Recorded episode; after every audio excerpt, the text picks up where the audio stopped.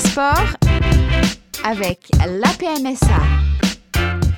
Salut tout le monde et bienvenue dans Filière Sport, le podcast qui décortique les métiers ou les secteurs d'activité autour du sport et de l'animation. En compagnie aujourd'hui une fois de plus de Maxime Masson, chargé de développement à la PMSA, l'association pour la promotion des métiers du sport et de l'animation. Salut Maxime. Salut Julien. Alors aujourd'hui on va parler d'un domaine qui peut peut-être paraître un peu étonnant compte tenu euh, du sujet global et des habitudes qu'on a dans Filière Sport. On va parler d'e-sport. E-sport, E-S et, effectivement ensuite. Est-ce qu'on peut déjà, pour commencer, avant de parler de professionnalisation, etc., de formation éventuelle, euh, rappeler ce qu'est l'e-sport finalement?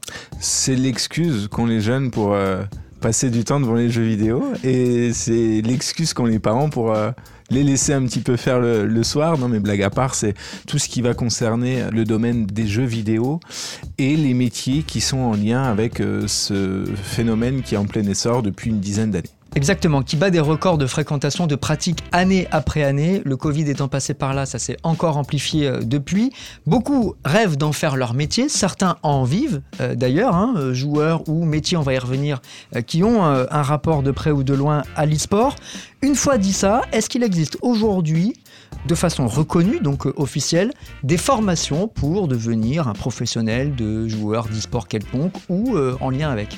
Alors, il en existe, notamment dans des écoles privées, ou en tout cas des structures privées qui montent des formations en lien avec l'e-sport, et notamment en lien avec tout ce qui va tourner autour du joueur professionnel d'e-sport.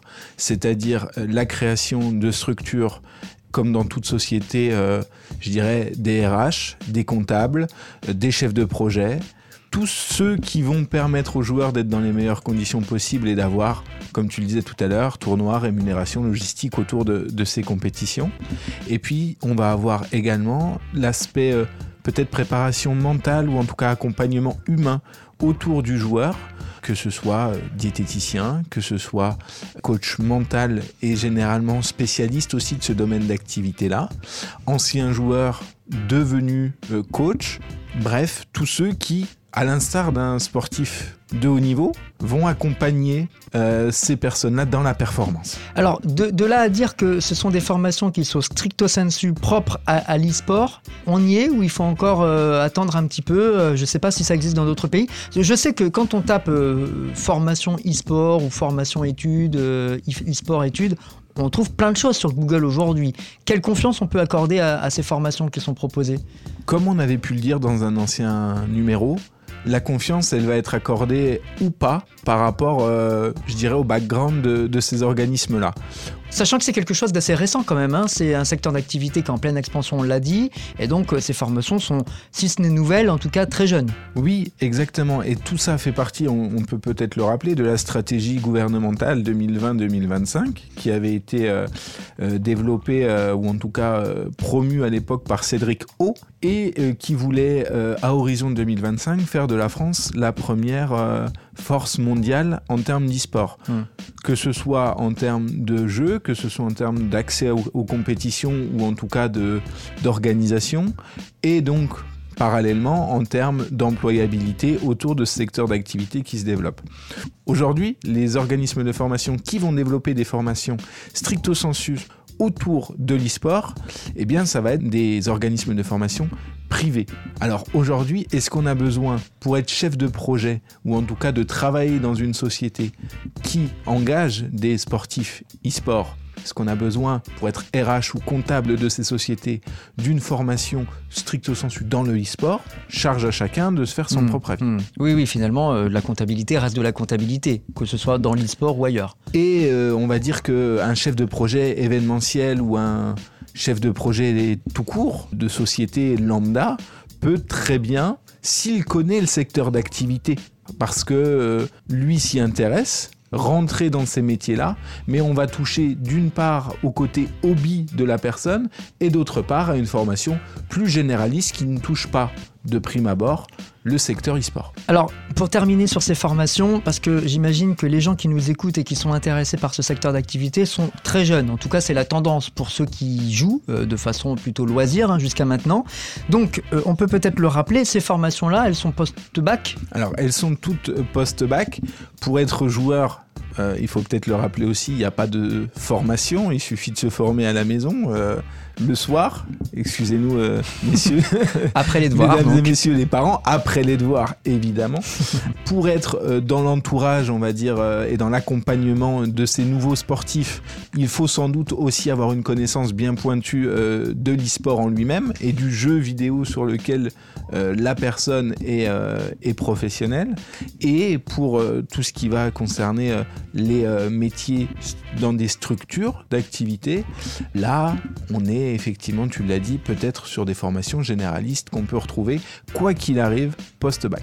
Alors on peut quand même citer, Maxime, quelques exemples de métiers. On a déjà commencé à le faire sur le côté un peu plus administratif, voire euh, psychologie, préparation mentale, mais il y a plusieurs métiers qui peuvent être en lien avec euh, l'e-sport pour celles et ceux qui souhaitent peut-être se rapprocher d'un univers qui les passionne, euh, qu'on n'imagine pas. On avait déjà fait un petit peu un listing des exemples avec des métiers autour d'un club sportif ou d'un joueur professionnel d'une discipline donnée.